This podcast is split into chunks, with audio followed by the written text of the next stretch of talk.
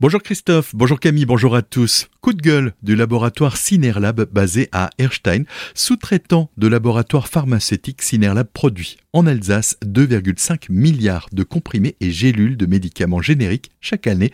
L'industriel alerte sur le manque de marge de cette activité alors que le gouvernement milite pour sa relocalisation. Ce groupe emploie 1300 salariés en Europe dont environ 500 sur le site d'Erstein.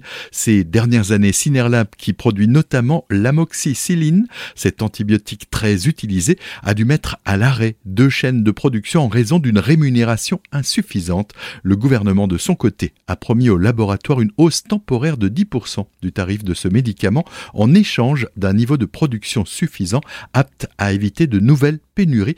Pour faire face, Cinerlab devrait investir 3 à 5 millions d'euros sur son site d'Erstein. Une journée nationale d'alerte en Allemagne. Aujourd'hui, le Bad Württemberg n'échappe pas à cet exercice. Les sirènes seront activées et des SMS envoyés sur les téléphones portables présents sur le sol allemand. Les sirènes pourront être entendues dans les communes françaises frontalières, prévient la préfecture du Haut-Rhin. Or, aucune action particulière n'est attendue de la part de la population française car il s'agit d'un simple exercice. On reste dans cet esprit transfrontalier mais avec de l'art vu des deux côtés du Rhin.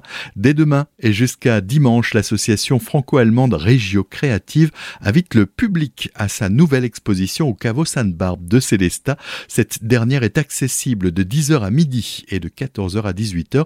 Freddy Kempf, son président, nous en dit plus sur ce nouveau rendez-vous. Dans ce rendez-vous, qui est le deuxième de cette année, on découvrira une exposition qui sera à moitié réservée à des peintres et une autre moitié à des techniques un peu plus différentes comme la sculpture sur bois, la mosaïque, des céramiques et également des photographies. Notez que l'entrée est libre et il sera encore possible de retrouver l'association Régio Créative le mois prochain dans la vallée de Villers à Tanvillers et Saint-Pierre-Bois les 7 et 8 octobre. L'entretien complet est disponible sur notre site azur-fm.com, un sujet réalisé par Solène Martin.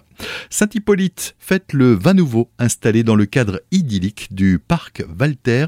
La typique fête du vin nouveau vient célébrer les vendanges ce dimanche et dimanche prochain de 11h à 18h. Venez faire le plein de bonnes découvertes accompagnées de musique folklorique et de petites restaurations. Claude Hubert, le président de la Société de musique de Saint-Hippolyte, est au micro de Nathan Ferrucci. À Saint-Hippolyte, on a choisi le thème du vin nouveau en automne pour faire euh, donc cette fête pendant les deux derniers dimanches du mois de septembre. C'est une très vieille tradition dans le vignoble de déguster ce que devient chaque année le nouveau millésime. Alors accompagné de pain paysan, des noix, évidemment tout ce qu'on trouve en automne. Il y aura des tartes flambées. Et puis à midi, nous servirons euh, le repas du vendangeur. C'est le thème des vendanges. Un repas du vendangeur, ben euh, le plus classique, le plus courant, c'est une bonne choucroute garnie. Plusieurs harmonies animeront les deux après-midi. Alors rendez-vous dès dimanche à 11h au parc Walter de Saint-Hippolyte.